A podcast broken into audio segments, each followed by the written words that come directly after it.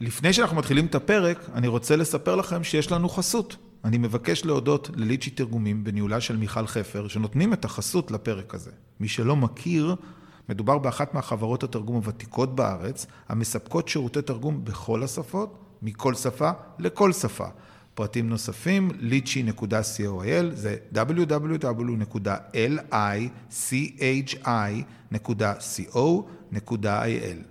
יאללה, מתחילים.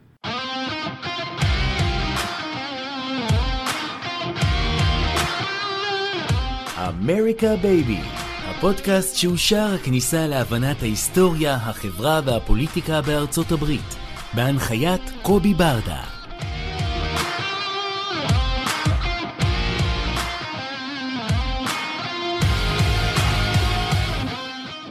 אחד הדברים שנורא מצחיקים אותי זה כשאנשים פוגשים אותי ואני מספר להם על מה עבודת הדוקטורט שלי, שאני כותב אותה על דוקטור ג'רי פלוול והתנועה האוונגלית חובבי ציון, מעין המתקת סוד כזאת, לספר לאדם שמתעסק בדוקטורט, תגיד אתה יודע, שמעת על זה שבעצם הם רוצים להשמיד אותנו?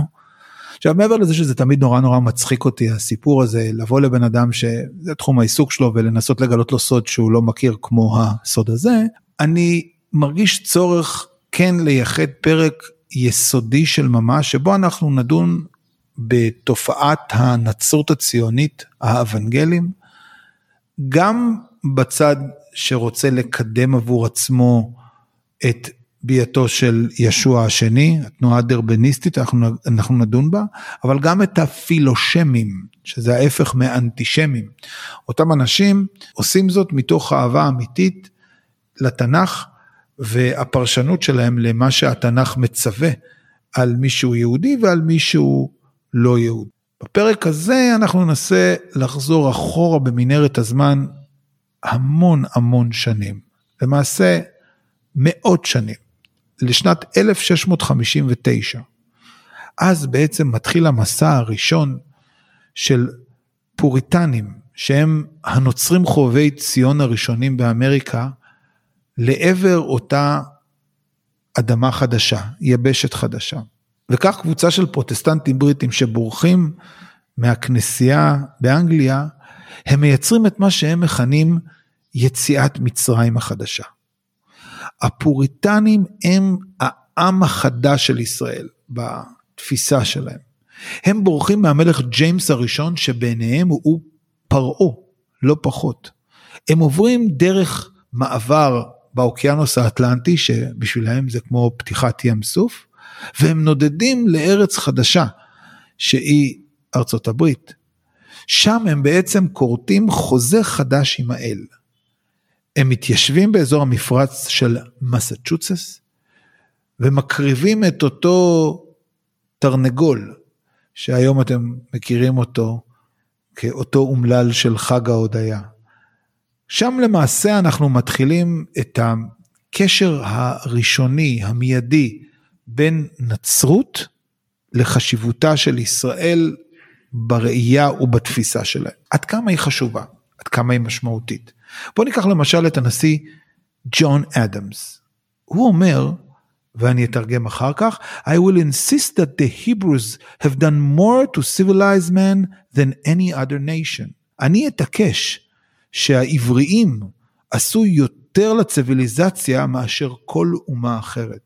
הממשיך שלו, הבן שלו, הנשיא השישי, ג'ון קווינסי אדמס, אומר, I really wish the Jews again in Judea, an independent nation, for as I believe, the most admirable man practice is the embracing of philosophy of the age.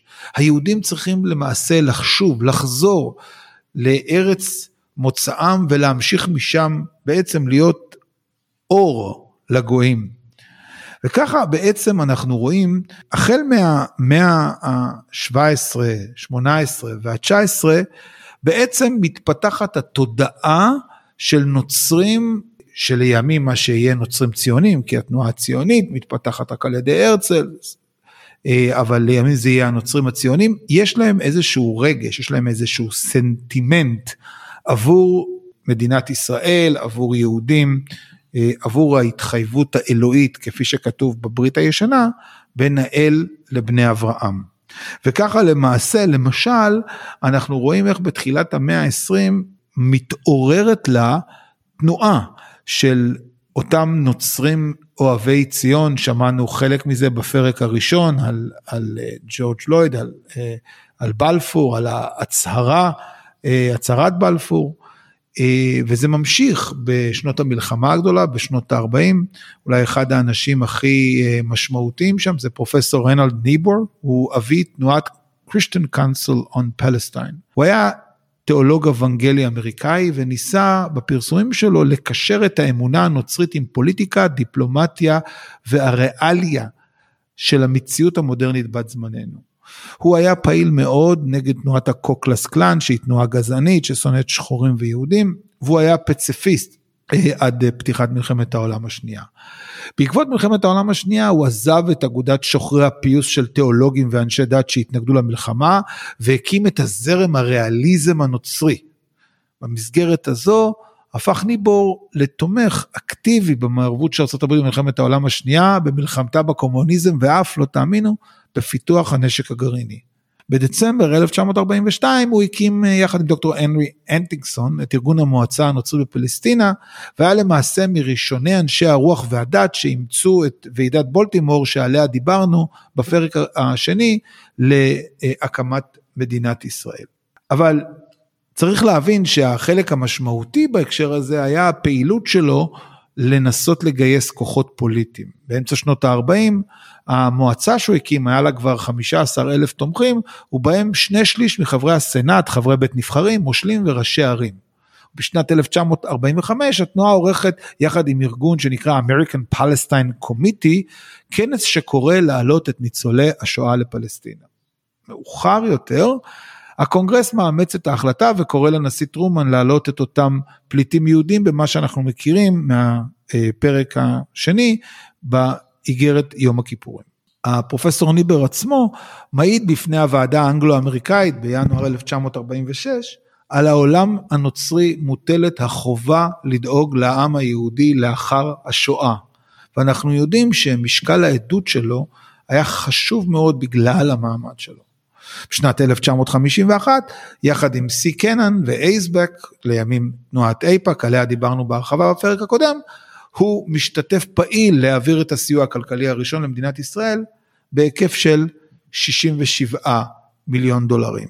ובכן, כמו שאתם רואים, המעורבות של הארגון נעשתה אה, בצורה פוליטית, אבל נוצרים ציונים עסקו לא רק בתמיכה פוליטית, יש לנו כמה סיפורים מאוד מעניינים על תמיכה אקטיבית, ממש, בתקופת אה, מלחמת העולם השנייה, ולאחר מכן במאבק אה, להקמת מדינת ישראל. כך למשל, ג'ון גורל, הכומר יוחנן, הוא אדם שנולד והתחנך כאוונגלי, שהאמונה שלו הייתה שהיהודים הם העם הנבחר. וכאשר הנאצים עולים לשלטון הוא מתחיל את הפעילות שלו למען יהודים באמריקה. הוא עושה את זה בין היתר תוך הבנה שהדרך שבה צריך לפעול או לעבוד היא דרך ארגון ההגנה ואז הוא פונה אליהם בארצות הברית ואומר אני רוצה לבקש מכם להתנדב. כומר יוחנן היה גם זה שאסף את הכסף לרכישת האונייה של האקסודוס והאונייה הזאת הייתה בעצם אה, הדרך להעביר פליטי שואה כאשר הוא לבוש בבגדי כמורה הוא מתייצב ככתב בעיתון בפלסטינה. מראות הקשים של הפליטים, היה 4,000 פליטים באונייה שהותאמה ל-650 לכל היותר, והאופן שבו חיילים הבריטים אה, אה, התנהגו כלפי אותם פליטים, הביאה אותו בעצם אה, לפעול כנגדם, הוא נעצר על ידי הבריטים, ואחרי חקירה הוא מועבר למלון סבוי, שם הוא בעצם מעיד על האלימות של החיילים והשוטרים הבריטים שהביאה למותם של כ-200 פליטים לעיתונאים שהיו שם במסגרת מסיבת עיתונאים. הנושא הזה הופך להיות חלק או זרז מאוד משמעותי בתוך כל הדחיפה החוצה של הבריטים מארץ ישראל, והוא עצמו מחולץ במבצע נועז של ההגנה, כדי שיוכל להעיד בפני ועדה מיוחדת של האו"ם על פשעי המלחמה שביצעו הבריטים. אבל לא רק הם, גם 200 אירים אוהבי ציון התגייסו למלחמת יום העצמאות, היום אולי הדבר הכי רחוק שאפשר לחשוב בין אירלנד לישראל, אבל אז 200 מהם פנו לסי קנן וביקשו שהוא יחבר אותם אה, למאמץ המלחמתי. וידעתם או לא, כ-80 טייסים נוצרים היו בחיל האוויר מתוך כ-414 טייסי מח"ל, אה, שזה טייסי חוץ. זאת אומרת, אותם אה, טייסים היו הליבה ההתחלתית של הקמת חיל האוויר, ביניהם שני טייסים, אחד זה ליאונרד פיצ'ט והשני זה ג'ורג' ברלינג, שניהם אה, בעצם מתגייסים כדי לסייע להקמתה של מדינת ישראל. ובכן, המאמץ המלחמתי הזה שנעשה, אוקיי, הוא בעצם היכולת של אה, נוצרים לקחת חלק ולסייע, ולפני שנגיע לדבר על אה, מלחמת ששת הימים שהיא נקודת אה, שינוי מאוד מאוד משמעותית, אני ארצה לעצור רגע את הסקירה שעשינו עד עכשיו ולחזור צעד אחד קטן לאחור. ולהתחיל לדבר על מה שהוא בעצם הנושא שמוכר בעצם לרוב הציבור הישראלי על מהו אבנגליו, כמו שקוראים לזה פה אצלנו, מהו אבנגליסט. בעצם האיש שמארגן את התיאוריה הדתית הזאתי, הוא אדם בשם ג'ון נלסון דרבי. אה, הוא חי בין השנים 1800 ל-1882, והוא רברנט או פסטור סקוטי, שהוא פועל עם איזושהי נבואה שניתנת 20 שנה לפני שהרצל בכלל נולד. אה, איך הוא עושה את זה? הוא אומר שהוא מפתח תיאולוגיה ייחודית, שבה הוא מתאר את חלוקת המימדי חיים פה בכדור הארץ לשבעה מימדים. והוא מדבר שאנחנו חיים בשבעה מקטעי זמן שמתחילים בבריאה ומסתיימות בסופו של דבר בשלב האחרון באלפי שנים של ממלכת ישוע כפי שיחזור לאחר הארמגדון אבל אני לא רוצה להקדים את עצמי. בעצם לאורך כל התקופה הזאת אלוהים בוחן את האנושות באמצעות תוכנית אה, הצלה. אוקיי? כל פעם, פעם ראשונה הוא מביא את אדם וחווה, הם, הם בוגדים באמון שלו, אחרי זה סיפור של תיבת נוח, כל פעם יש איזשהו אה, בסיס שבו האל מוחל לעם היהודי, ואז העם היהודי שוב ממרה את פיו, ואז שוב פעם אנחנו נכנסים לעוד תקופה כזאת, וככה בעצם צריך, אה, ההתנהלות מתבצעת במשך שבע דורות. אנחנו כיום חיים בעידן השישי, עידן הנוצרי. בעידן הזה אנחנו פונים לתקופה השביעית, והיא בעצם תקופת סוף הימים. מה, מה בעצם יקרה בתקופת uh, סוף הימים? יהיה מהלך שיוביל כל העולם שלנו לתוך איזשהו סוג של ריסוק. מה זאת אומרת? בקצה האחרון של הנבואה שלו, שתכף נגיע לכיצד היא אמורה להתפתח ומה יקרה, יהיה תקופה של שבע שנים. השבע שנים האלה, מה שיהיה מאופיין בהם זה תקופה שבמסגרתה הרפצ'ור. מה זה רפצ'ור? רפצ'ור זה בעצם ההתעלות. בתקופה הזאת של השבע שנים האלה, ארץ, העולם, יחווה דברים שהוא לא חווה מעולם. בממדים תנכיים, קטסטרופות, מחלות, מוות, אירועים קשים.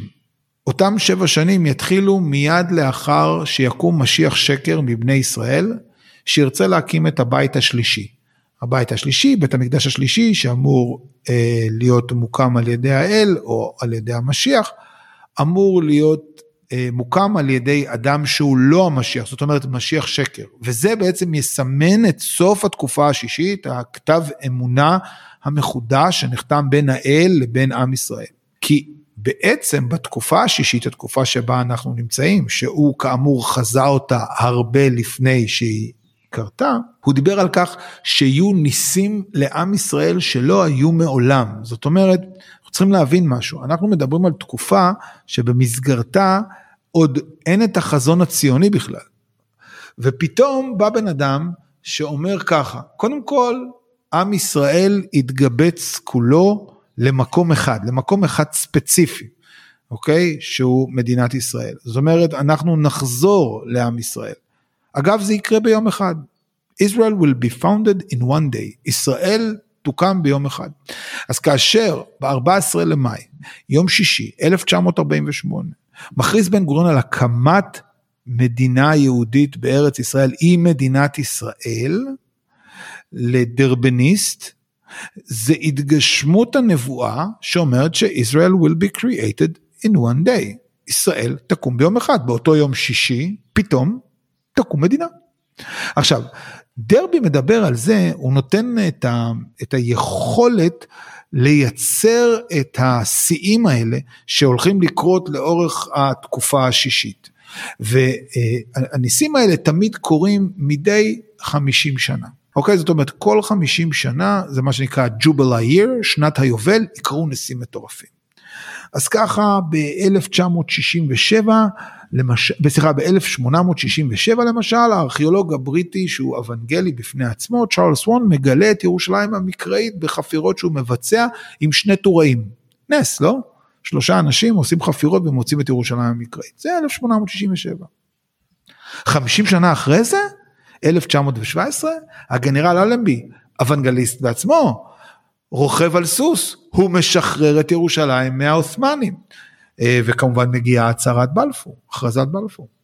1967, שהיא הנקודת מפנה הכי דרמטית ואנחנו תכף נדבר עליה בהרחבה, מלחמת ששת הימים, כל העמים ירצו ללכת כנגד ישראל ואצבע אלוהים תייצר מלחמה שבמסגרתה בסופו של דבר עם ישראל ינצח, אבל אנחנו יודעים זו מלחמה שבשישה ימים חזרנו לכל הנחלות והקרקעות, יהודה ושומרון, הגולן, כל האזורים התנ"כיים, שבנו הביתה. מי שחושב שזה משהו אחר חוץ מאשר זה שהאל יתערב בעצמו, הוא בשנת 2017, או, בשנת 2017, מה עושה הנשיא דונלד טראמפ? הוא מעביר את השגרירות לירושלים, במה שנתעסק יותר מאוחר בפרק של ג'רי פלוול. זאת אומרת, אחת לחמישים שנה האל שב ומחדש את הקשר שנוצר באמצעות ניסים, אין דרך אחרת להגדיר את זה, ניסים. אבל עם ישראל, מה לעשות? בסופו של דבר, יבעט באל כפי שעשה בפעמים הקודמות, והפעם זה יהיה באופן סופי. מה זאת אומרת? הפעם אנחנו, יהיה אותו נביא שקר שיבנה את בית המקדש, שבע שנים נוראיות, מה שאמרתי, רפטורה, התעלות תהיה לאותם נוצרים מאמינים שמלאך ישאב את הנשמות שלהם, למרות שהם ימשיכו להתהלך פה בינינו, כדי להיכנס לזמן ההמתנה של אותו שבע שנים. מלחמת גוג ומגוג, שאמורה להיות במגידו, או מה שנקרא הארמגדון. כדי שהארמגדון הזה יקרה, צריך בין היתר לעשות קיבוץ גלויות, בשביל זה אגב בדרך כלל אבנגל, אבנגלים דרבניסטים תומכים מאוד בעליית יהודים ויתרמו לכך הרבה מאוד כסף. מבחינתם של אותם דרבניסטים, בסופו של תהליך יהיה בעצם שבו אה, שני שליש מהעם היהודי יוכחד, כי יפלשו אליו כל מדינות ערב בו זמנית ובאופן סימולטני. השליש שיוותר אחרי הכחדת העם היהודי, יזכה לראות במו עיניו את ישו יורד בראש צבא של אלף מלאכים על סוסים לבנים, שישמידו את הצבא הערבי וימלכו לאלף שנה מירושלים. זאת אומרת, בעיני דרביניסט אנחנו נמצאים בתקופת מעבר. תקופת המעבר הזאת היא תקופה שבמסגרתה אנחנו ממתינים לכך שעם ישראל יצמיח מתוכו את משיח השקר. כדי שזה יקרה אנחנו צריכים לסייע לקבץ את כל הגלויות לאותו מקום שבו הוגדר מדינת ישראל. ומיד לאחר מכן שבע שנים של התעלות, ה rapture, התקופה הנוראית, מחלות, קורונה, whatever, ומשיח שקר, בום, מלחמה והיינו כאן ושלום. אז כאשר אתה מדבר על מהו דרבניסט, זה דרבניסט. זה בעצם מי שרוב הציבור הישראלי מכיר, התרבות האוונגלית. יתרה מזאת, כאשר שאלו את מנחם בגין בשעתו, יהיה לנו פרק שלם על מנחם בגין וג'רי פלוול, האם אדון מנחם בגין מכיר מה האנד גיים של האוונגלים? אז הוא אמר, חבר'ה, תקשיבו, כאשר הוא יגיע רכוב על סוסו הלבן. אני אגש ואני אשאל אותו, אדוני, היית פה? אם הוא היה פה, כנראה זה היה ישוע. אם הוא לא היה פה, כנראה זה היה משיח בן דוד. אבל עד אז, תנו לי ליהנות מכל מה שהעולם האוונגלי מציע לי. זה הזרם הדרבניסטי. אנחנו בהמשך נדבר על הזרם של אה, הפילושמים, אוהבי ציון, מאיפה הם מגיעים, אבל לפני זה הייתי רוצה טיפ טיפה לטיפה להסביר מה הם עיקרי האמונה האוונגלית ומה בעצם זה אה, שונה מזרמים אחרים בנצרות. אז קודם כל האוונגליזם תומך במינימום התערבות של הממסד הדתי. אה, הוא דוגל בקשר ישיר בין הפרט לאל, אין צורך במתווכים, אין צורך בהכשרה דתית תיאולוגית, כל אחד יכול לדבר עם אלוהיו מתי שהוא רוצה. האוונגלים שמים במרכז את לימוד התנ"ך והברית החדשה והפירוש על ידי מאמינים. אין שום צורך בתיווך של כהני דת. הזהות הנוצרית עצמה היא בעצם תחילתו של בסיס לדרישה של דרישות של חברתיות ופוליטיות עליהם אנחנו בעצם נתעסק בפרקים הבאים מהי תחושת השיל, השליחות הרצון לצאת ולשנות את העולם אה, כפי שבא לידי ביטוי ברישום אה, קמפיינים פוליטיים וכן הלאה. המאפיין הבולט המשמעותי ביותר לעומת הכנסיות הפרוטסטנטיות הקודמות שממנה הם יצאו זה היחס לרוח הקודש של הכתובים. זאת אומרת תנ"ך וברית החדשה. וגם חשוב להבין שאדם לא נולד כאוונגלי אה, הוא born again Christian הוא צריך להגיע לשם. זה צריך להיות דרך הערה ש... הגיע לו בחלום, שהגיע לו בגלל איזשהו אירוע מיסטי, בגלל מה שזה לא יהיה, וזה בעצם מה שמניע אותו לדבוק בתנ"ך ובברית החדשה, שלמעשה מהווים את דברי האל. עוד הבדל אחד משמעותי זה שהאמונה האוונגלית אה, פועלת ללא סמכות כנסייתית אחת, יש למעלה מ-30 אלף זרמים דתיים בארצות הברית, אין אפיפיור או פטריארך, כולם בעצם בקשר ישיר עם האל, בגדול הרעיון הוא ייצור של חיבור אישי בין המאמינים לבין האלוהים. עכשיו שגמרנו לדבר על הדרבניסטים, עכשיו גמרנו לדבר על מה ההבדל בין אה, הדת האוונגלית לזרמים אחרים, בואו ננסה לדבר קצת על התנועה האוונגלית בהקשר שלה לישראל. וננסה להבין מהי התנועה הפילושמית או מה שאני קורא לה הנוצרים הציונים. אז מהם הנקודות המרכזיות שלהם? אחת זה שכל מי שמכבד את היהודים הוא זוכה לברכת האל, אברכך אברך, אקללך האור, כפי שכתוב בספר בראשית, מי שמברך את אלוהים, סליחה, מי שמברך את היהודים מקבל ברכה חזרה מהאל. לכן, אם זה מה שכתוב בתנ"ך, ואנחנו חוזרים למקור שהם מאמינים במילה הכתובה, זה חלק שהוא מאוד מאוד חשוב. למעשה מלחמת ששת הימים מהווה עבורם איזשהו סוג של התממשות זיקה אלוהית. זאת אומרת, אלוהים הופיע הומייטי בעצמו והציל את עם ישראל, זה בעצם אה, היכולת להעביר את סיפורי התנ"ך לתקופה הנוכחית. ואז בעצם כאשר אנחנו מסתכלים על הפסוקים בתנ"ך, אלוהים ברא את העולם, הוא כרת ברית עם אברהם בראשית ט"ו, אחרי זה הוא מברך את העם היהודי בראשית י"ב, בתהילים נאמר שאלו שלום ירושלים, זה ציווי, זאת לא בקשה. אנחנו צריכים להתפלל לשלום ירושלים.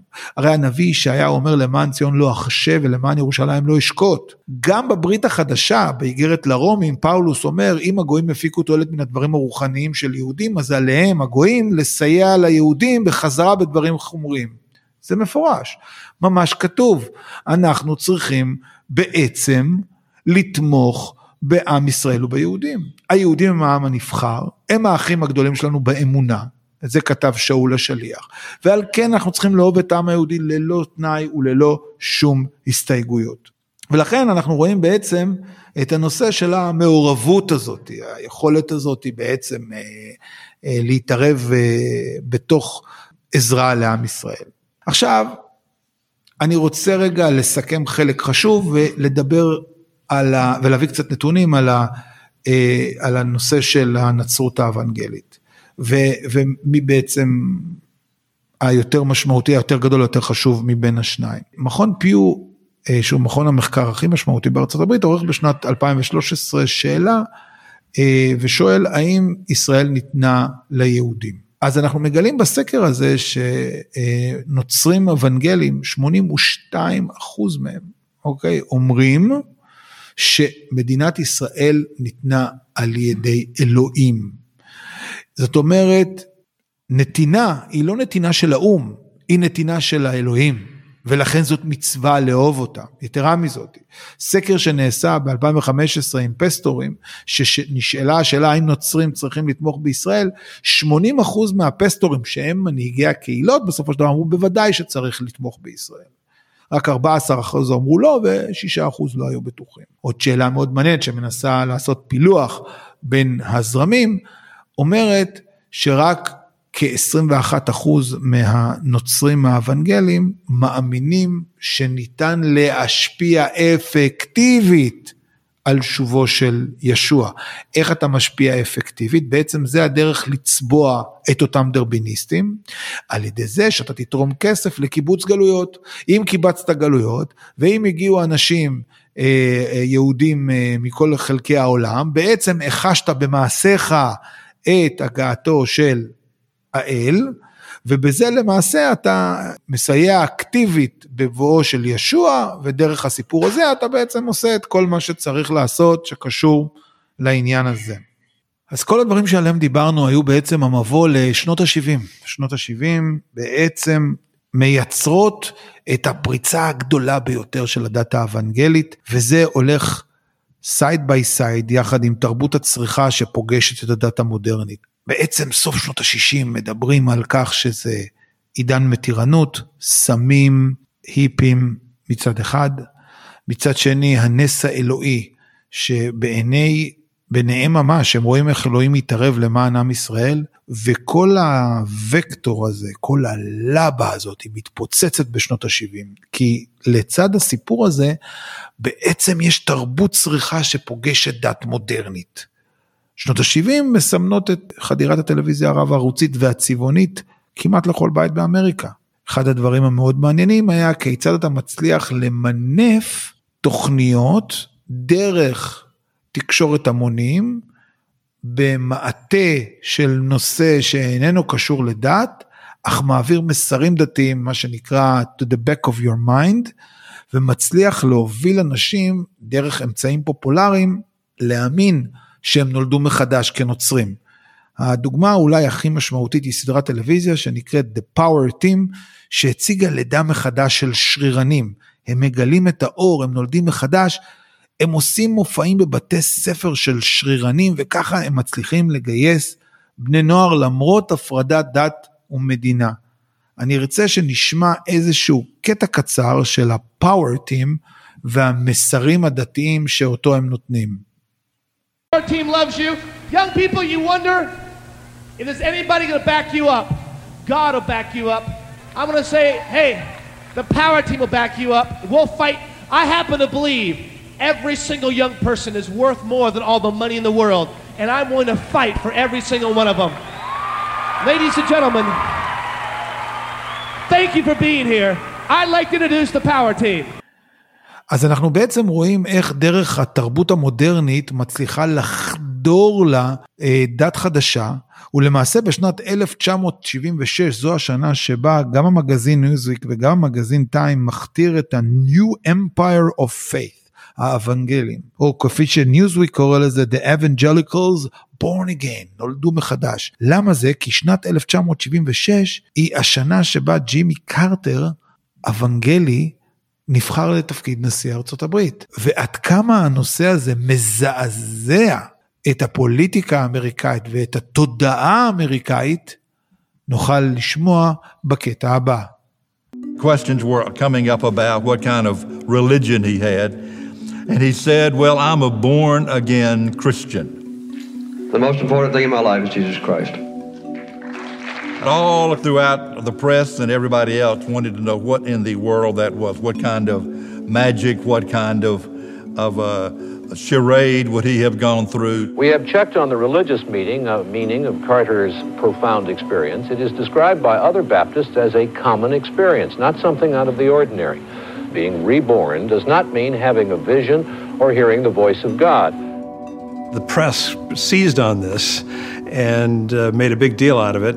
But for evangelical voters, it was an important moment to have a presidential candidate talk openly about his faith. It was staggering.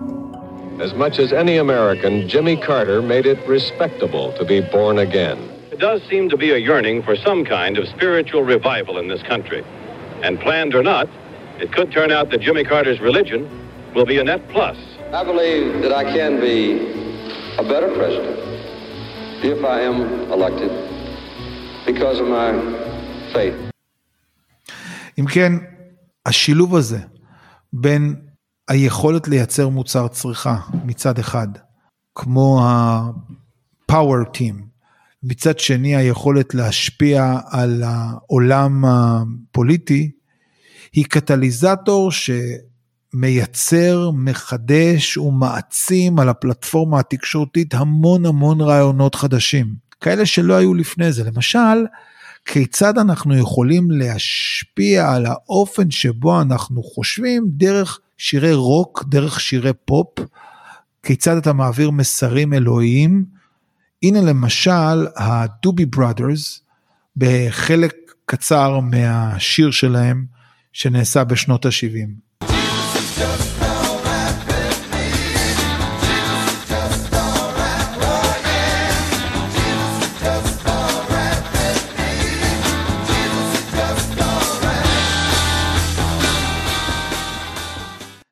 אנחנו נסיים את הפרק הזה בשנת 1980 בפיק הכי משמעותי של התנועה הנוצרית, כי בשני הפרקים הבאים אנחנו נדבר ונתמקד במיוחד בג'רי פלוול שהוא אבי התנועה האוונגלית המודרנית, אבל נראה איזשהו משהו מאוד מעניין שקורה פה במדינת ישראל ב-8 לספטמבר 1980, חוק ירושלים כבירת ישראל מועבר.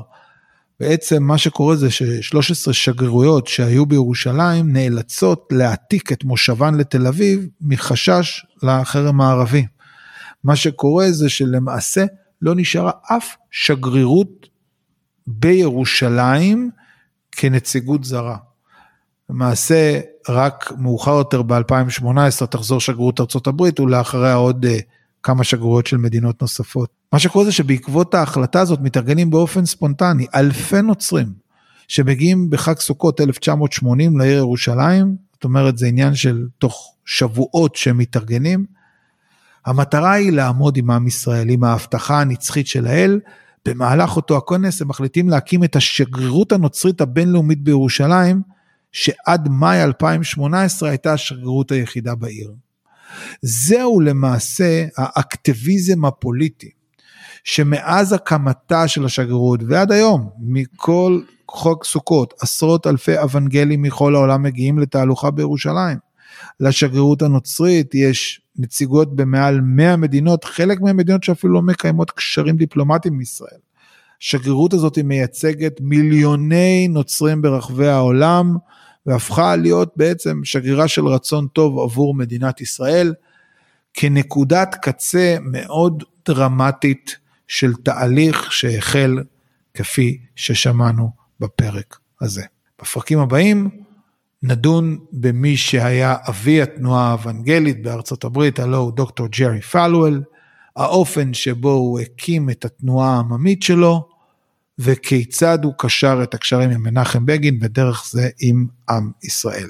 ניפגש בפרק הבא. תודה רבה שהאזנתם לפרק הזה. אתם יכולים למצוא אותנו בכל האפליקציות של הפודקאסטים, דוגמת ספוטיפיי, אפל, גוגל פודקאסט ועוד. ושוב, המון תודה לליצ'י תרגומים בהנהלת מיכל חפר, בית לשירותי תרגום בכל השפות על חסותם לפרק זה, שניתן למצוא באתר lichy.coil, זה www.lichi.co.il. תודה מיוחדת לחברת הפודקסייה בניהולו של שלום סיונוב על הפקת הפודקאסט הזה. נתראה בפרק הבא.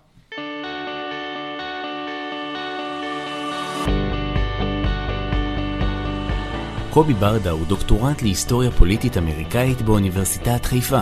מלגאי בקתדרת חייקין לגאו-אסטרטגיה והחממה הדתית באוניברסיטת חיפה, ומחבר הספרים המפתח להבנת טראמפ ו-Grassroots Path to Congress. מחקריו מתמקדים בשדולות למען יחסי ישראל-ארצות הברית ובפוליטיקה אמריקאית.